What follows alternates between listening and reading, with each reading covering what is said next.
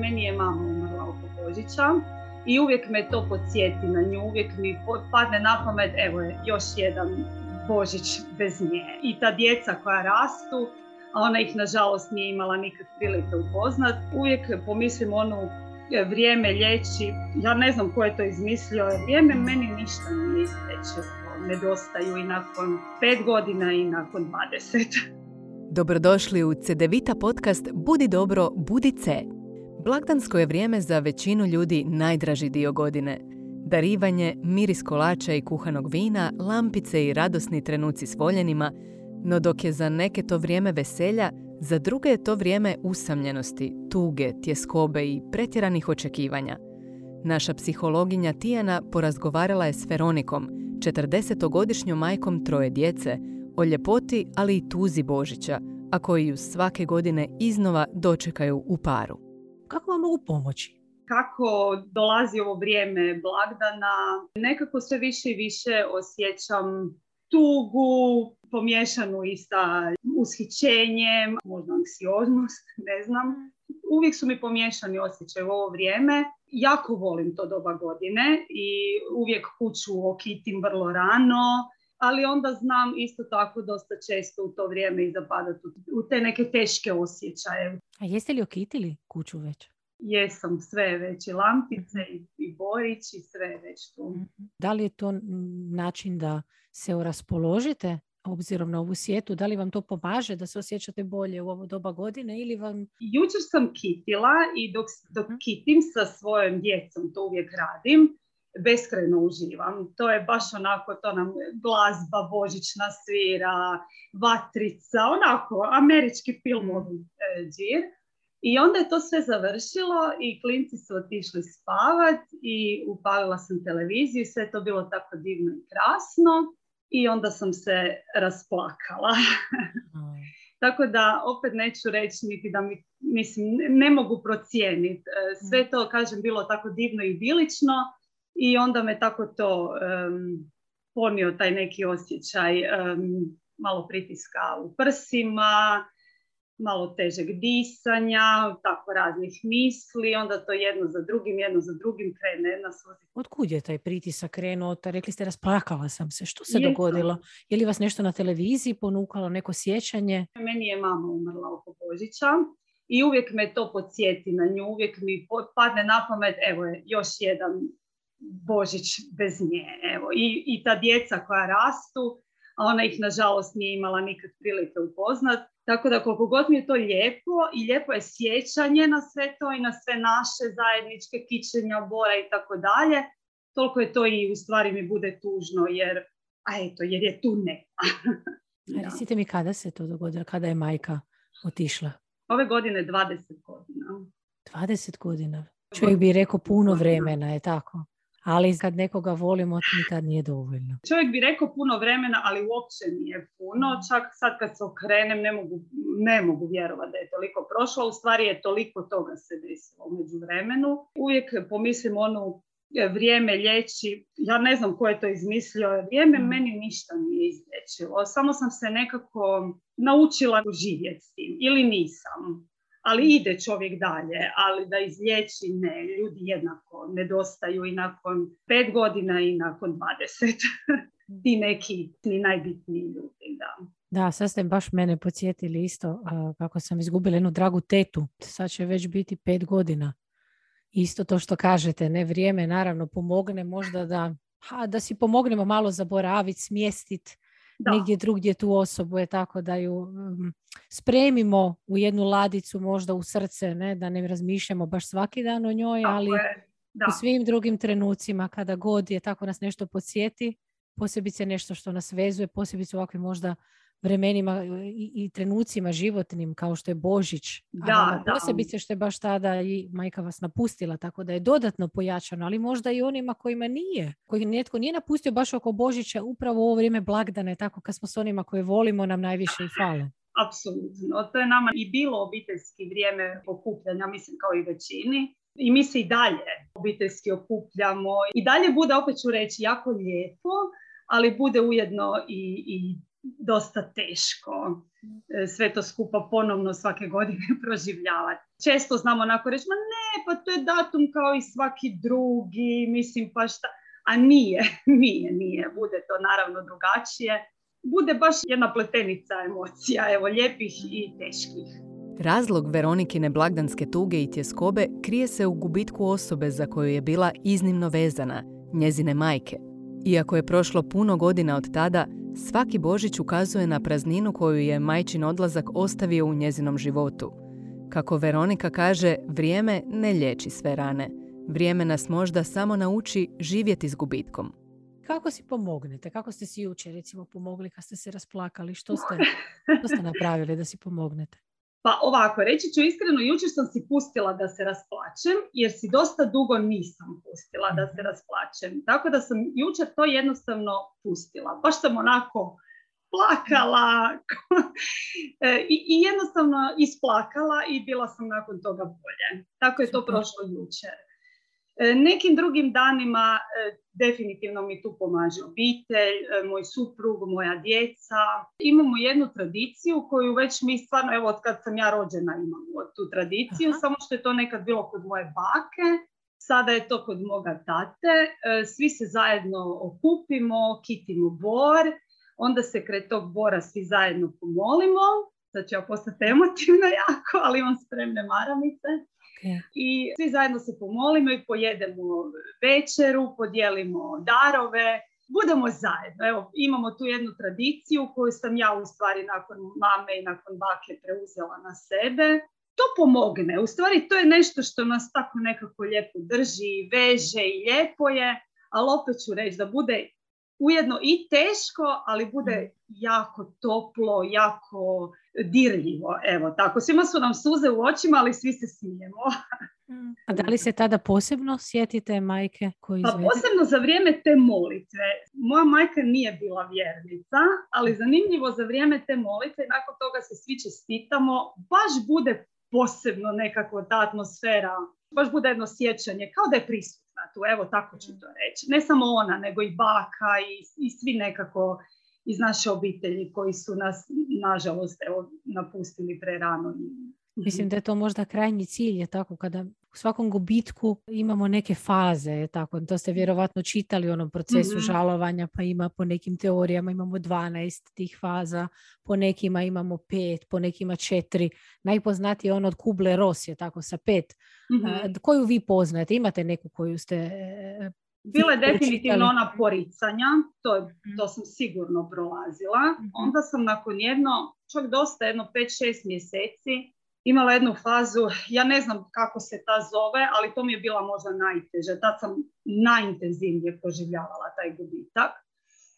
E, najviše sam plakala i, i bila ljuta i, i vikala i svašta sam proživljavala te faze nekako po modelima imaju neke zajedničke karakteristike. To su zapravo četiri zadatka. Tako. Jedan od njih je upravo prvo znači, prihvatiti da smo nekog izgubili. mm Ovo ste rekli, prvo negacija. Je, ne? Jako sam to negirala. U stvari nisam ni bila svjesna. Jednostavno sam išla dalje. Onako, živ, živ moram, moram, sve moram ja. mm Svega sam se prihvaćala, radila tri posla odjednom. Znači sve, sve samo da se to ne dešava. Evo. Da to ne prihvatim uopće valjda. Ali tu ste fazu prošli, vi ste prihvatili. O da, to je bilo davno. To, mhm. to je bilo ono, odmah mm netom poslije tog događaja, da. E pa onda nam je zapravo ova sljedeća faza koju ste nas sad opisivali. Tako mi ju mhm. zovemo proraditi ili proživjeti bol. To znači proći kroz tugu i sve ove ostale emocije koje stvara taj gubitak. Koliko je, je bila iznimno teška. pa ne znam, trajala je sigurno nekoliko mjeseci. mm i hvala Bogu na mom suprugu koji mi je tad još bio dečko. Baš je bila teška. E, bilo je trenutaka koje sad kad bi on opisuje ja ih se na pol niti ne sjećam. To su bile situacije u kojima sam ja na njega se ljutila potpuno bezrazložno, plakala, e, onda zaspala pa plakala, pa zaspala, pa imala noćne more i tako dalje. Baš je bila jedna teška faza nije trajala tako dugo kao ova prva, recimo jedno dva, tri mjeseca možda tako. Mm. Znači vi ste zapravo mogli bismo reći odradili ta prva dva zadatka i sad nekako kroz život pokušavate ona ostala dva, to je prilagoditi se životu koje više nema osobe Mhm. koju, ste vo- koju volite, ne koju ste voljeli. Tako je.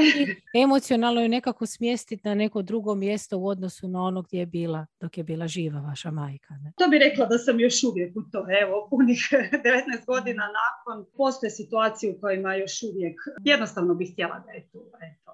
Je- Jednostavno bi je htjela nazvati onako ko malo dijete se požaliti ili pohvaliti ili ispričati nešto što se desilo tog dana. Da li to činite onako u tišini svoje sobe ili svojih misli? Da, pogotovo neke situacije koje su mi iznimno bitne ili iznimno teške. Negdje u, u mislima popričam s njom. Da. Znam i na glas, ali eto, rijetko kada to priznam. Radilo se o smrti ili romantičnom gubitku, uvijek prolazimo kroz nekoliko faza tugovanja. Neki autori govore čak o 12 faza tugovanja, drugi o 5, a neki pak o 4. No ono što je svima njima zajedničko su zadaci tugovanja koje moramo odraditi kako bi uistinu prihvatili gubitak voljene osobe, a to su priznati stvarnost gubitka, proći kroz tugu, ljutnju i ostale neugodne emocije, prilagoditi se životu u kojem više nema umrloga i nastaviti život. To je jako lijepo. Čujem da vi zapravo sebi dozvoljavate sve što u vama stvara gubitak majke. Često to guram pod tepih i držim, držim, držim, držim i pravim se da je sve u redu. Tako to onako danima i možda čak nekad i tjednima i onda puknem na neku sitnicu koja je možda najmanja. Volim ja to reći da volim ovako kao ja sam jaka pa ja to kao sve znam. Aha. Nije to baš tako, ne, ne. Mhm. Bude, bude jako teških situacija i bude situacija gdje ja potpuno negiram da, da je to problem. Jučer situacija koju sam spominjala, suprug je odmah sjeo kraj mene i rekao pa evo reci mi što je, želim ti pomoć, ma nema šanse da mu kažem. Nažalost, to mi onda bude jako teško izgovoriti da je to problem, da u stvari je problem što mi jako fali mama. A što je Jer- tako strašno u tome da vam jako fali mama? Što bi se desilo da to izgovorite na glas, recimo jučer suprugu? Evo i sad kad sam to izgovorila sam se nasmijala jer mi je neugodno, mi je, e, zvučim si kao mala djevojčica. Radim u vrtiću, kao djeca koje fali mama, gdje je mama, kad će doći? A kao ja sam odrasla žena, pa kako sad da ja izgovorim, meni fali mama. Da. Tu čujem malo jednu dozu, malo onako samo kritike i očekivanja nekih visokih od sebe. Jako sam samo kritična i imam velika očekivanja od sebe. Pa čak i očekivanje da ne biste smjeli je tako biti kao dijete pred gubitkom majke. Ne? Iako Da. svjesno znate da, da imate pravo na to, ali Evo recimo suprug isto nema oca Mm. i naravno da, mislim nema, isto se desilo. I naravno kad on to kaže, ja mu kažem pa naravno da ti nedostaje, pa on je tvoj tata. I ja u stvari znam da je u redu da na meni nedostaje, ali jako teško ću to nekome priznati i izgovoriti. i što bi bilo da to priznate? Kakvi biste onda bili? Prvo bila bi ranjiva, to bi onda nekome pokazala da sam ranjiva. Aha. Kako bi rekla, ne bih bila dovoljno jaka, a uvijek mislim da trebam biti dovoljno jaka.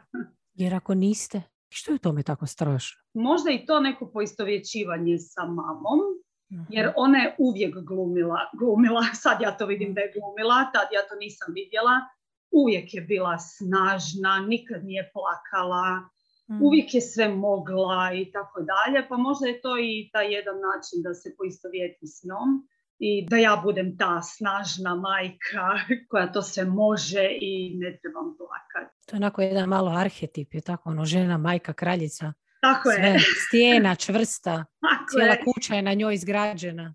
Strašno, to kad slušam, to mi je prestrašno, jer kao ja sam moderna žena 21. stoljeća koja radi i volim svoj posao i napredovati u poslu i imat karijeru i ne znam, njegujem taj identitet. Ne- Negdje ga vučem sa sobom, negdje u podsvijesti. Da li vas brine što takav identitet prenosite možda onda i na svoju djecu? Na kćer pogotovo. Mhm. To, to ne bih voljela da ona ima taj, to opterećenje i kao na van glumim da me to ne brine. Mhm. kao nikad nisam dovoljno dobra. Znači vi biste trebali sve sami, čak i kući. Vi pustite suprugu da vam pomogne, ali zapravo Mhm. vama unutra to vas grize jer biste vi to morali sami. Tako nekako. A je tako majka vaša isto? Je, samo što ona nije puštala nikog osim mene po kući. Mhm. Ja sam bila jedina ta koja je pomagala, brat i tata baš ne toliko jer oni su kao muški, a ja kao žensko jesam. Mhm. Tako da i ta situacija sa tom badnjom večeri i tom večerom, jako Mhm. sam to ja preuzela na sebe i kad bi mi htjeli pomoć, ja to, ma ne, ne, mogu ja to, nema problema i a njima je kao mogu ja to sama, a meni je kao ja to u stvari moram sama napraviti. Kako bi proces oporavka bio uspješan, veoma je važno dozvoliti sebi proći kroz sve ono kroz što nas gubitak vodi, koja god to bila emocija ili potreba. No ponekad je teško priznati sami sebi da smo unatoč godinama i dalje djeca koje fale mama ili tata. A to nam je posebice teško kada gajimo nerealistična i stroga očekivanja prema sebi, baš kao što to čini Veronika. Naime, kroz razgovor Tijana saznaje da osim tuge u božićno vrijeme, Veronika nosi na svojim leđima i težinu ideala svemoćne majke kakva je bila njezina, ideal koji ona dan danas pokušava dostići. Da li ste ikad uspjeli preskočiti taj ja sve moram sama i tražiti pomoć? Da li ste ikad uspjeli do sad to napraviti za neki Božić? Nisam. Mislim, djeca bi pomogla, ali neću reći da je to neka pomoć. Nekako Mhm. to bude često još i teže. Ali ove godine se Aha. stvar premješta kod mog brata i kod moje šogorice i prvi put će se to organizirati kod njih. ne znam kako se osjećam u vezi toga. Jedan kamenčić sa srca mi je pao, a drugi mi je došao na srce. Mm. tu su mi opet ti podvojeni osjećaji kao super, moći ću na miru raditi taj dan i možda po kući biti sa djecom, a s druge strane, ajme meni kako će to sad ispast i kako to sad ja to tako puštam, kad je to moj posao i tako dalje. A opet sam rekla njima, nema problema, neka bude kod vas. A znači oni su inicirali Jesu, jesu. Mhm. U stvari je bio nekakav dogovor kao zajednički. i vi ste uspjeli to znači makar izvana prihvatiti. Makar izvana jesam. Ok, svaka vam čast, pa to je ogroman napredak za vas. Pa ja isto mislim da je. Biće to u redu, samo moram ja biti s tim u redu. Ok, Ja tu čujem neka dva kolosijeka, ispravite me ako sam pogriješila. Čujem s jedne strane, znači to vaše trebanje, moranje, ja moram Mm. to organizirati, sad to je moj osobni fail, jer ja to ove godine ne radim. A s druge strane, opet kao da samo vi to možete dovoljno dobro organizirati. Ja volim držati malo stvari pod kontrolom. Ne malo, nego inače sam tako u životu i na poslu sam jako takva e, joj, jadna, ja sve ja sama radim, a u stvari kad neko hoće, ne, pusti, ja ću, ja ću, ja ću. Neću reći da znam kad ja napravim da će biti dobro, nego znam kako će biti. Jel dobro ili loše, tako je kako sam napravila. A ako netko drugi nešto radi, onda ne znam kako će biti, onda je tu i neka moja borba sa neizvjesnošću, sa tim da moram jednostavno prihvatiti stvari kakve jesu i kako dođu. Tako da ovaj, jesam, jesam, malo sam ja tu taj neki control freak. Što vas zapravo u toj neizvjesnosti brine? Neizvjesnost može biti pozitivna i tako može biti negativna. Mhm. Da li vas brine pozitivan ishod vaše neizvjesnosti? Recimo bude super taj ručak, isto sve predivno organiziraju i baš onako bude na nivou i nikad ljepše, ono, tako jedan predivan atmosfera se stvori. Da li vas to brine? Ne, ja o tome uopće ne razmišljam. Aha, nego neizvjesnost koja vas zapravo brine? A uvijek ta negativna, mislim, A. jer um, ja krenem onako razmišljati o potencijalnim situacijama i onda ih slažem jednu na drugu i jednu na drugu, Mm. tako da u stvari ja e, posložim jedan scenarij u glavi, naravno da je to negativan scenarij, jer da je pozitivan ne bi me, mislim, brinuo. Tako da nije to samo kod tog u životu, kod puno stvari u životu ja sebi tako volim složiti taj potencijalno negativni scenarij, kao da se pripremi, u stvari Aha. da.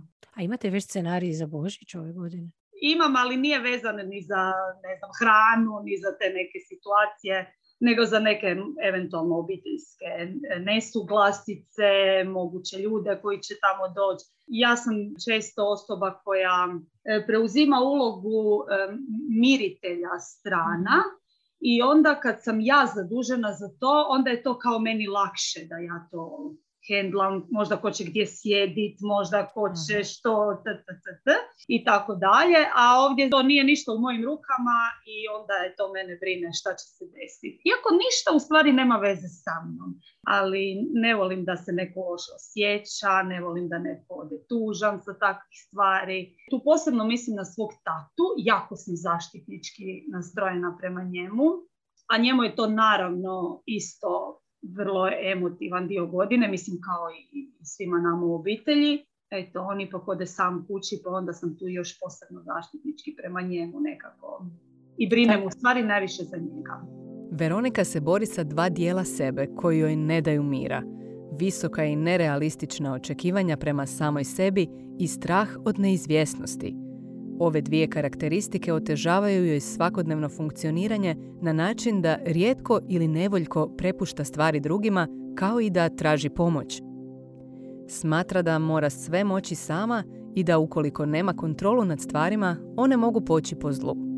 Unatoč tome, ova je Božić po prvi puta odlučila pokušati maknuti se u stranu po pitanju organizacije obiteljskog slavlja, što je čini da se osjeća ponosnom i radosnom – ali joj uzrokuje osjećaje krivnje i anksioznosti, a s kojima se teško nosi. Mislite da je vaš otac slab? Mislim da je vrlo sličan meni. je li vam on to ikad rekao? Nije mi tim riječima rekao, ali vidim njegovu ranjivost, pogotovo od kad mame nema. Prije to uopće nisam viđala na njemu, nisam nikad tako ni doživljavala, ali od kad mame nema vidim i kako je stariji još sve više i onda se i ja naravno još dodatno i više brinem za njega jer je moj tata. jer je on tu, da. Rekli ste mi da radite u vrtiću. Što je sa djecom u vrtiću? Da li su neki od njih posebno ranjivi? O da, naravno. I kako onda u odgoju prema njima se postavljate? Da li prezaštitnički ili drugačije? Ne, u stvari prezaštitnički jer... Jer? Što se može desiti? pa baš suprotno. Puno više idem tu prema djeci sa onom ulogom da ih jačam. Mhm. nego da ih sad tu nešto štitim od nekih situacija potencijalne i tako dalje.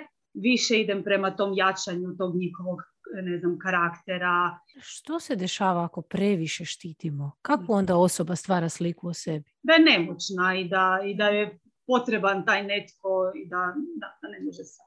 Da li tu možete imati možda neki potencijalni uvid za sebe i za svog oca? Nisam nikad o tome tako razmišljala jer kao moj tata nije dijete. Da, zanimljiva mi je sad ova perspektiva skroz. Puštamo otvoreno, je tako? mm Možda čisto malo vidjeti, možda pratiti, možda vidjeti snagu zapravo u očevu i, i možda naučiti živjeti s tom njegovom ranjivošću, je tako, i pustiti ga da svoju odraslost i svoj teret nosi. Naravno da ćete mu ga pomoć nositi, je tako, jer ga mhm. volite, otac vam je. Ali možda ga snažiti tako da ga gledate i da mu šaljete poruku da znate da on to može, a ne da ne može. Da, razmišljam koliko to radim, koliko radim ovo drugo. Mhm mislim nije da, da ne, ne pružam mu taj podršku u smislu ma joj tata toliko si stvari u životu prošao i tako dalje i mislim znam šta sve možeš i to ali volim ja biti tu njegova ta neka sigurna mm. luka. Volim ja da on meni dođe, da mi se požali, pa onda ja kažem, ajde sad dođi sjedni pa ću ti skuhat čaj, pa tako. Mislim da, da sam tu nekako malo jednog, malo drugog, ali možda malo više ovog e, zaštitnički prema njemu. Tu nam se otvara i ono razmišljanje kao roditelj, je tako i vi sa mhm. svojom djecom. Svi mi malo volimo biti mhm. potrebni imam sina tinejdžera i sad je nekako u fazi kad me sve manje i manje treba i koliko god je to lijepo gledat, malo je onako i mhm. zastrašujuće da što ako nas ne trebaju više? Pa ne znam, i sama gubim tu neku ulogu roditelja. Mislim, ne gubim je potpuno, ali ipak malo da, ono, na cijelom svijetu prvo sam mama i, i šta ću ja sad? Dobro, imam mlađu kćer, pa kao još uvijek imam tu prostora, ali treba ih onda pustiti, to je opet ta neizvjesnost. Ono, jednostavno nemam e, pod kontrolom u stvari toliko te sve stvari. Sad ste isto rekli, ja sam mama njima, a mhm. da li ste svom ocu mama? Njemu ste što? Kćer. Jesam li? A da li možemo biti kćera istovremeno biti potpora? Da, Može. Stvarno mislim da da. da. Hmm. Neka si mi znamo malo izmiješati uloge u glavi, Mhm. nekad se malo znamo pogubiti. Možda ste malo i zamijenili ulogu majke kad je otišla svom ocu. Ja sam jako zamijenila ulogu majke, ako ništa drugo u kućanstvu. Mi smo živjeli zajedno tada i mislim potpuno sam preuzela taj, to kućanstvo, kuhanje, čišćenje, peglanje, znači taj dio, taj žena majka kraljica dio. A onda mislim da je nekako e, spontano dolazilo i ovaj drugi dio u smislu, ne znam, potpore, te nekakve osobe koje se on eventualno može povjeriti i tako dalje. E, Mislim da sam to ja uzela sama, jer to je sve mama radila. Pa kako sam starija, onda možda još i malo više, jer kao to i životno iskustvo i tako dalje. Ovaj, tako da mislim da sam si tu ulogu ja pripisala. Mm, Znači više ste preuzeli majčinu ulogu, a ona Mhm. kćer koja pati nju malo pod tepih. Nju sam jako pod tepih stavila. Ja bi rekla do unazad možda jedno dvije godine kad su se počele dešavati u meni neke neobične stvari koje su me strašno začudile. Naime, tako unazad jedno dvije godine sam ja počela dobivati anksiozne napade koji s početka nisam, nisam ih niti prepoznavala. Naravno, mislila sam da je prvo nešto zdravstveno, da je možda, ne znam, hormoni, štitnjača, ko zna šta je. Pa je stres na poslu i tako sve skupa se nekako nataložilo. I malo po malo je to buknulo do i nekih paničnih napada i onda sam potražila e, pomoć psihologa. Mhm. I uglavnom tamo je nekako eh, isplivalo da sam u stvari dugo, dugo godina ja na neki način potiskivala taj svoj gubitak i da stvari sad kako su djeca veća i kako nemam toliko posla oko djece, jer ja sam nekako odmah Mhm. počela raditi, pa sam imala jedno dijete, pa drugi posao, pa treći posao, pa, pa drugo dijete, tako sve to nekako išlo, išlo, išlo. I onda kako su djeca ipak malo narasla i kako sam ja imala nekako malo više vremena za sebe, počele su isplivavati neki moji em, problemi, demoni, em, moje neizrečene i nesvjesne brige. Tijana saznaje srž Veronikine patnje. Kada je majka preminula, ona je preuzela njezinu ulogu, a ulogu kćerke stavila je pod tepih. Tamo je ostala sve do nedavno, kada su napadi panike izbacili na površinu sve ono što je godinama marljivo pokušavala potisnuti. Važno je dakle ne prikrivati ili zakočiti svoje tugovanje. Rekli ste mi da ste potražili pomoć. Kako ste sada? Kakva je sad situacija? Jeste li neke od tih demona utišali? Kako se osjećate danas? Danas se osjećam puno bolje jer sam naučila neke tehnike kako si pomoć, osvijestila sam neke stvari kod sebe, znači ja nisam imala pojma da to u stvari je povezano jedno s drugim. Ja sam mislila da je to stres zbog posla. Evo, iskreno Mhm. mislila sam da je samo posao taj koji je to uzrokovao. U tom trenutku sam i promijenila e, posao i- i dalje ja Mhm. imam anksiozne napade. Nisam panična imala, hvala Bogu, već neko duže vrijeme. Ali kad osjetim tu neku anksioznost, kad osjetim taj nekakav pritisak i tako dalje, svjesna sam ga. Znam šta mi se dešava. Znam uglavnom kako si pomoći. Mhm. A ako si ne uspijem pomoći, znam prihvatiti E. da mi se to dešava i da je u redu biti u tom trenutku tužan, evo kao jučer. Znači ja sam sad zaista tužna i to je ok. Isplači se i ja sam se isplakala i evo to tako nekako prihvatila kod sebe. E, puno mi Super. pomažu tehnike mindfulnessa koji uporno, uporno vježbam. Ne mogu Super. reći da je to jako lagano i dosta je dugotrajan proces da postane Mhm. dio života, ali zaista pomaže jer se može provoditi u bilo kojem trenutku, na bilo kojem mjestu, da nikoga oko nas nije svjestan. Ne znam koliko ljudi znaju o njemu, ja ga preporučam svakome e, i sigurno ću ga vježbati dalje. Koja vam vježba najviše pomaže od mindfulnessa? Koju E, najčešće koristite? Najčešće koristim onu prvu i osnovnu. Znači disanje, udah. Tako je, udah. Znači u nekom trenutku ako ja osjetim, ne znam, možda sam na poslu i nešto se dešava i ja osjetim da mi počne srce lupa, da teško dolazim do zraka, da počnem drhtati i tako dalje. Samo osvijestim udah kako mi hladan zrak ulazi u nos i izlazi kroz nosice. Znači to je već dovoljno da ja se vratim tu gdje jesam i da misli malo odu. Da postanete prisutni. Tako, da se vratim. Imam još jednu stvar koju sam ja malo dodala, a to su eterična ulja, ali samo zato što ja udahnem i onda je taj udah intenzivniji, pa mi je možda kad je teža situacija lakše ga osvijestiti. Sad, to je eterično ulje ste izabrali? Ako ja obožavam eukaliptus. Aha, super. Znači da vas malo i razbudi odmah. Tako je. E, lavandu sam koristila, a ona mi je preblaga. Mada mi treba nešto da me onako... Žešće. Tako je. Nešto kratko. Tako je, bravo. Okay. Nešto kratko i žestoko. ok, super, odlično. Odlično, vi ste doveli vježbu, oplemenili ste, rekli bismo. Usvojili ste zaista mindfulness u svoj život, koliko čujem. Već ga dugo prakticirate. Sad je to već godinu dana. To je dosta dugo, super. da, odlično. u stvari dosta dugo. Um, postoje neke vježbe koje mi nisu baš išle, postoje neke koje mi odgovaraju, neke su mi malo preduge, pa se onda mm.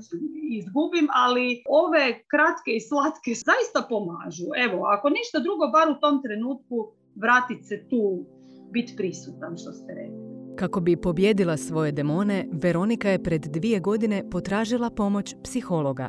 Do danas je usvojila mnoge tehnike i alate koje joj pomažu uspješnije se nositi sa tjeskobom, a tehnika koja joj najviše pomaže je mindfulness ili puna svjesnost. Ono što je ključno je vježbati biti potpuno tu, u trenutku. Od kuda krenuti? Osvijestite sada ovaj udah i ovaj izdah i već ste mnogo napravili za sebe. Ok, ako se mi vratimo na ovaj Božić sad, hmm? ajmo se pripremiti na njega. Ajmo uzeti eterično ulje u, u torbu. ok, to može biti jedan je tako korak. Definitivno, super. Što još? Znači, što znate da zapravo vas za ovaj Božić vam ga može pokvariti? Ajmo to verbalizirati. U svakom slučaju ono što si ja mogu otežati, a to si ja vrlo često radim, je da smišljam te neke scenarije, šta bi bilo kad bi bilo, te neke negativne misli koje mi onda krenu se taložiti jedna na drugu.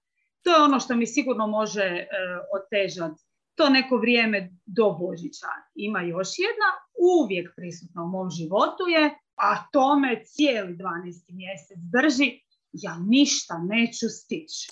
Ajme, ja moram s djecom ići u grad vidjeti onaj predivan advent, pa moram ići na trsta pa moram ići u Kostrenu, pa opatija, mislim najljepši, pa moram to.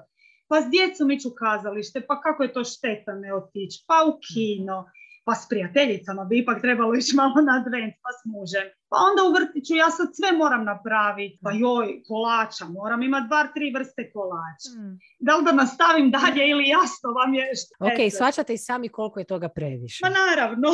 Ok, ok, znači imamo dva kolosijeka. Tako, mm Jedan je ova pretjerana očekivanja, mm tako, a mhm. ovaj drugi je negativni scenarij. Znači zapravo ne življenje u trenutku. Potpuno suprotno od mindfulnessa. Vi ste već tamo. Tamo kamo sve je pošlo po zlu. Tamo će se ljudi posvađati, pa će se ovaj dignut, pa to će se upropastiti, pa nećemo ni pojesti u večeru i tako dalje.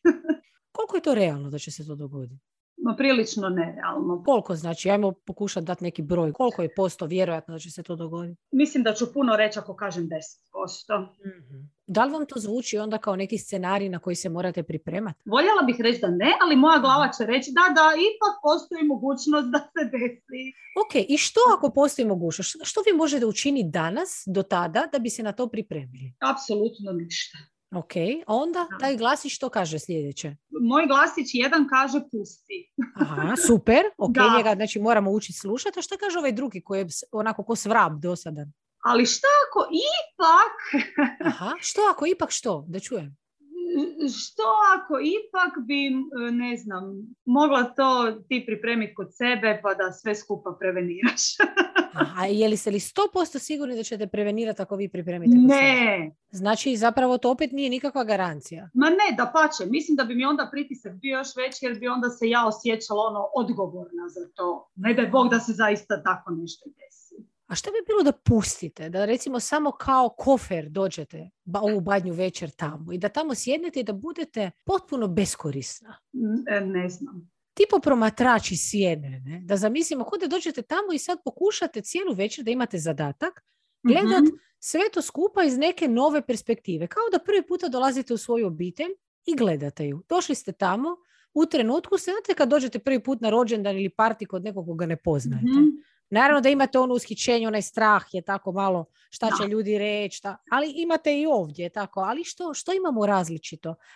Je ono otvorenost uma gdje Mhm. dolazimo kod tabula raza na neki način. Je tako i zapravo Mhm. gledamo i upoznajemo ono što se oko nas dešava. Ne možemo baš imati neke pretjerane prekoncepte i očekivanja od, od rođendanske zabave kod nekog gdje nismo nikad bili, je tako? Da li možete probati tako doći na ovu badnju večer? Doslovce malo onako ko brisat ploču u školi i doći tamo i promatrat. Eto, biti tamo u trenutku kao što mindfulness uči i u trenutku ako se pogubite, pobjegnete, vratiti se s eteričnim uljem, s mirisom kolača, sa pečenkom koju jedete, dotaknut nekoga za ruku, pogledat osmijeh, pogledat bor, početi brojat kuglice ili gledat u kojim bojama je okićen. Znači, Mhm. čisto da se vratite tu, ovdje i sada.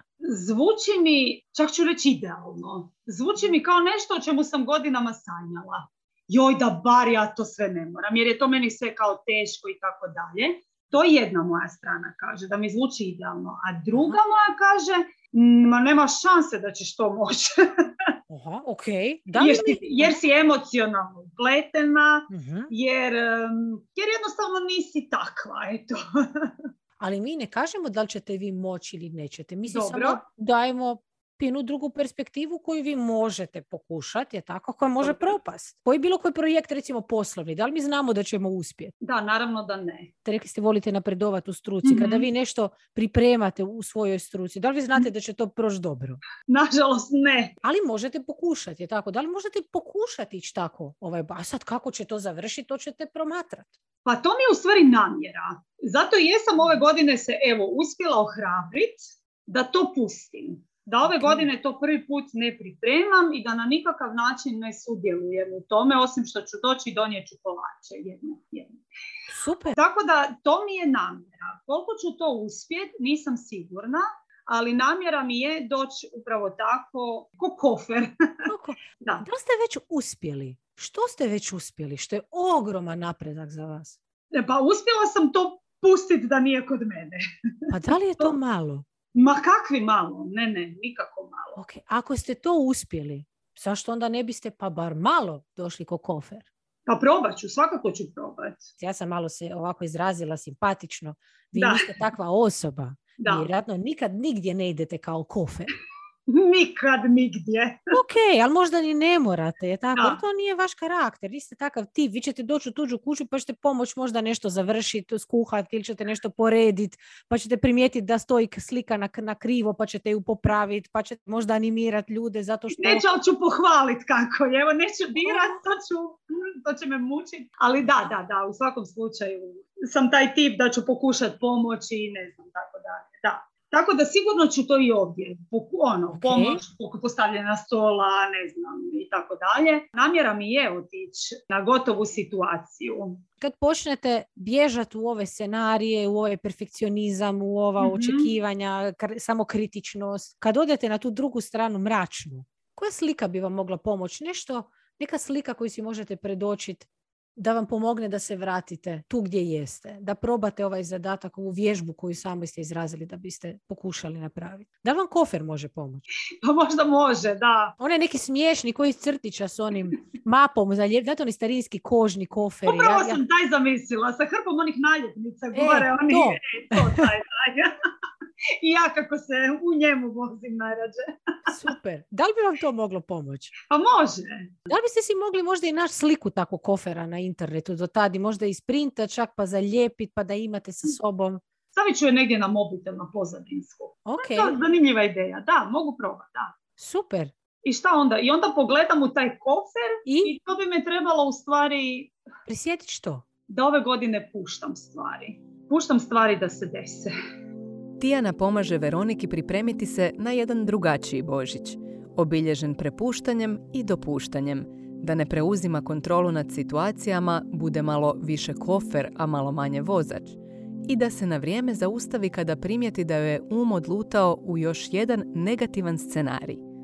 Kako bi sve to i uspjela ostvariti, osim što unaprijed planiraju potrebne korake, osnažuje Veroniku podsjećajući ju na sve dosadašnje uspjehe i napretke koliko god se oni Veroniki činili mali. A što ako bude loše?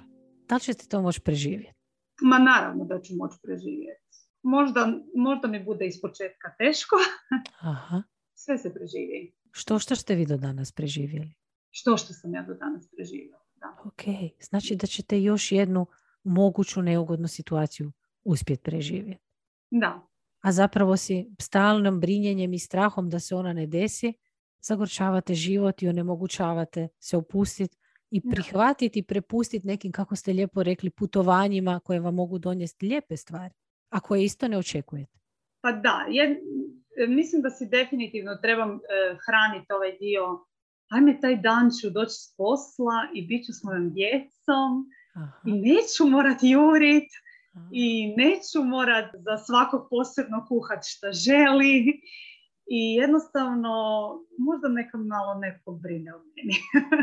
neka mene malo pogoste. To sam htjela vas baš pitati, šta bi mogli pozitivno si još dodati? Znači, Mhm. rekli ste što biste mogli još taj dan ili sad ovaj advent, spominjali ste da imate jako puno očekivanja. Da, a kad je to meni tako sve lijepo i sve bi ja htjela. Super! I to je Da. prekrasno, je tako? To je Da. isto jedna dječja karakteristika. Da, da. Mm? Ali što je zapravo tu bitno se prisjetiti? I što možete napraviti da biste to na dobro iskoristili? Te svoje velike želje, rekla bih, da prestanu Mhm. biti očekivanja, a da Mhm. postanu želje. Da li biste si mogli smisliti neki popisić stvari koje možete e, napraviti u ovom razdoblju? Da, u svakom slučaju bi trebala prestati pretjerivati sa očekivanjima. Jer, ovaj, kažem, ja bi sve bi htjela. Jer kao jako je malo vremena, toliko je puno toga i toliko je puno divnih ljudi i tako dalje. Ne bih htjela nešto preskočiti. Ali nešto ću morat preskočiti jer jednostavno je nemoguće to sve što sam ja mislim. Sad sam dio toga nabrojala što je meni u glavi. Da, jednostavno se treba odlučiti na tri, četiri stvari koje su moguće i uživati u njima. Tako je nam je život, nažalost, nas u svemu tjera. je Tako, ne možete Da. imati tri posla različita, tri, četiri supruga. Mislim, možda negdje možete. Ali kod U nas je- redu je, hvala. ne bi, jel da? Ne, ne bi. U redu, da. Ja isto, hvala. Jedan sasvim dosta i. Dosta. Je tako.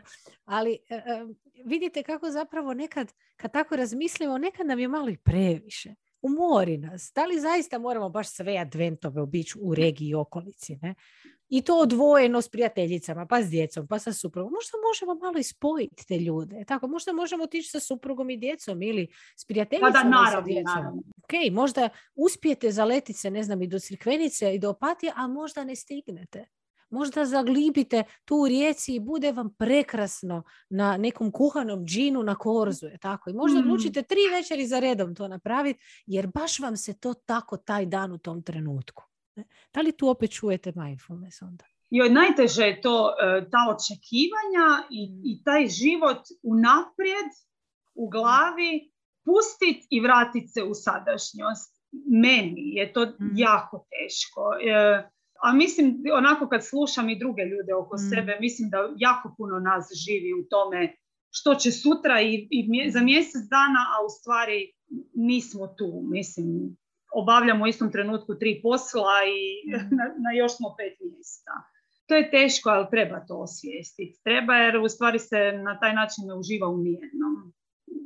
Dok budem s djecom u gradu ću već misliti joj kad ću s prijateljicama, dok budem s prijateljicama ajme nisam s onim drugima, tako da u stvari onda čovjek ne uživa u onom što u stvari je, nego brine oko onog što možda nikad neće ni biti. Točno, baš ste to lijepo rekli. Da. I znači tu vam može pomoć fotka kofera koju ćete Mhm. si staviti na mobitel i može vam pomoći to ono što smo govorili uzemljenje. Tako, nešto u onom trenutku gdje ste tamo. Ako ste s djecom u gradu, pobjegnu misli na prijateljice na adventu Mhm. opati, pogledat svojeg sina, pogledat Mhm. osmijeh, pomirisat kosu, zagrlit. Ne? To nam može pomoći da se vratimo u trenutak i potpuno ćemo zaboraviti onu rijeku misli koja nas je u tom Mhm. trenutku napala. Da. Stalnom brigom i strahom da će se nešto dogoditi, ne dopuštamo si da nam se desi nešto novo. Naime, možda nas život ugodno iznenadi, možda i ne. No zašto bi si u startu uništili svaku pa i najmanju mogućnost da nam bude dobro? Otpustimo stoga naša očekivanja i brige i naučimo se vratiti u ovdje i sada, jer jedino što imamo je ovaj trenutak. Onda neka vam bude sretan put i ja vam želim jedno jako zanimljivo blagdansko putovanje. Ne znam kamo će vas odvesti, ali sigurna sam da ste spremni i da će vam biti eh, baš onako kako treba kamo god da, da vas donese. Hvala vam puno i na razgovoru i na tako lijepim željama. I također i vama sve najbolje. Uživajte u svojoj obitelji. Hvala od srca. Slušali ste Cedevita podcast. Budi dobro, budi ce.